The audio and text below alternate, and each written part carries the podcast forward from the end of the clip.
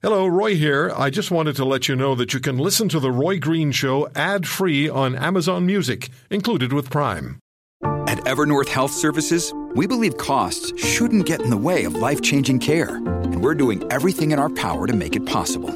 Behavioral health solutions that also keep your projections at their best? It's possible. Pharmacy benefits that benefit your bottom line? It's possible.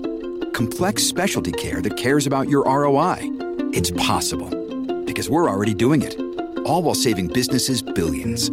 That's Wonder made possible. Learn more at evernorth.com/wonder.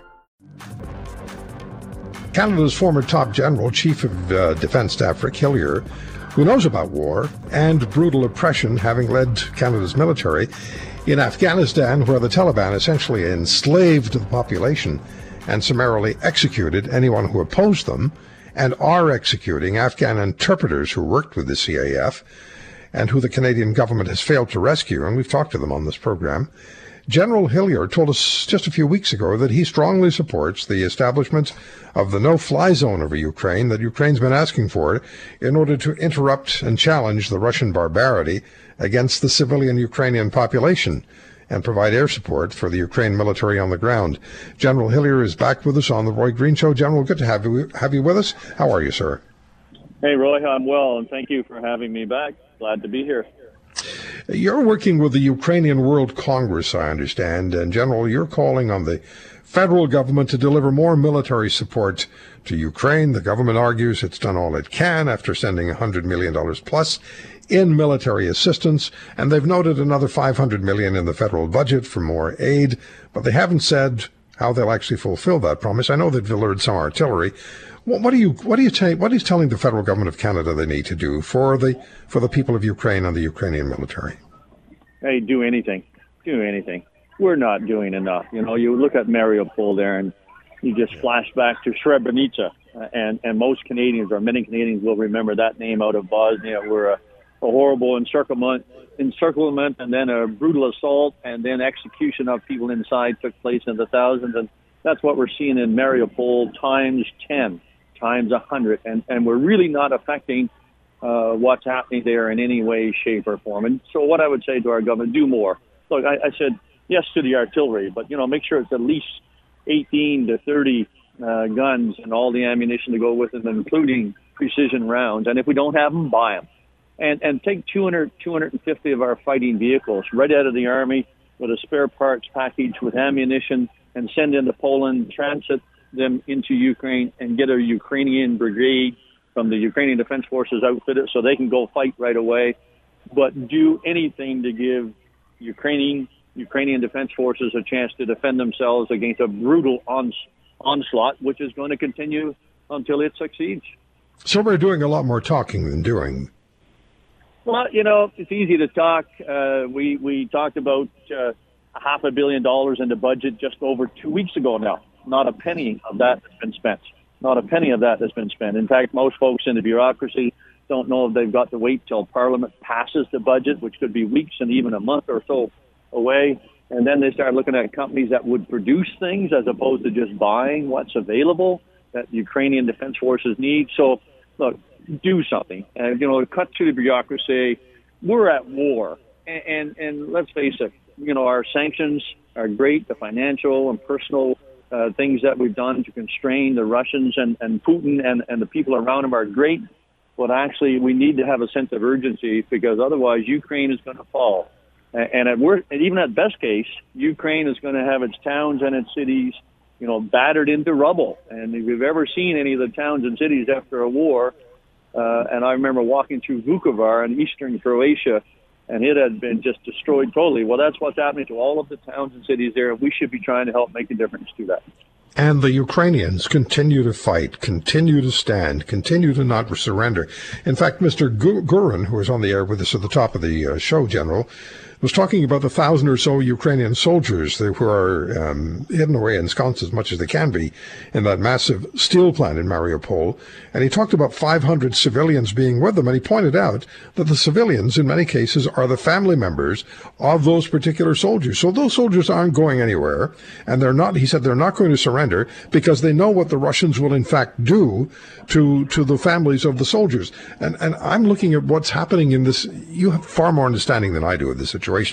But my great concern is the human costs. Human beings are being displaced by literally the millions, thousands upon thousands being bombed and assaulted on the ground by the Russian military.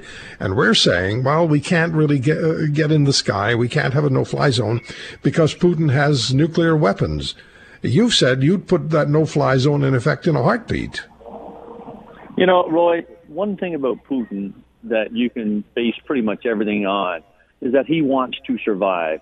And he knows that if he uses a nuclear weapon, his survival, his chances of survival are going to be zero. I mean, look at this is a guy who's had numerous plastic surgeries, you know, so he's a vain, egocentric kind of guy. He lives on vitamins. He travels with a massive team of doctors. He sits at the end of the table, 30 feet away from anybody to avoid any chance of catching COVID. This is a guy who wants to survive.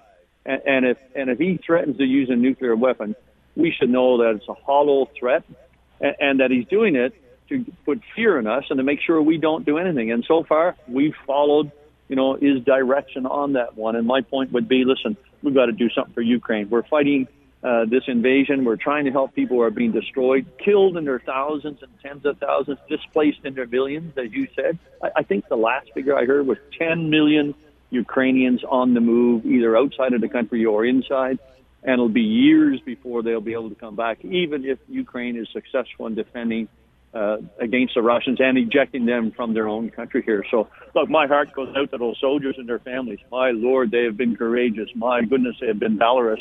And, it's quite incredible to watch. They're fighting for their families, they're fighting for their homeland, and they need help from the West. So your sense is if there were a no-fly zone and the former NATO Supreme Commander, United States Air Force General Philip Breedlove is calling for a no-fly zone, if only he said a humanitarian no-fly zone over the western part of Ukraine, but he's calling for a no-fly zone. Your sense is if we did that, Putin would not be reaching for the proverbial button. Uh, that that is my sense. Obviously, you cannot predict 100%, so there is risk in everything that we do. But there are ways of doing this. You know, put a no-fly zone over the humanitarian routes on the western part of Ukraine, Ukraine, and and and announce very publicly, communicate it to the Russian people, not just to Putin. Uh, we're there to defend people who are being killed on a daily basis. We're not there to attack Russia. And then secondly, take all the air defense equipment that we can get, high, long range, high altitude stuff, if any of it's in the west part of Ukraine, but all the stuff out of the west, and crank into the eastern part of Ukraine and use that to create a no-fly zone for the Russian Air Force in a different manner.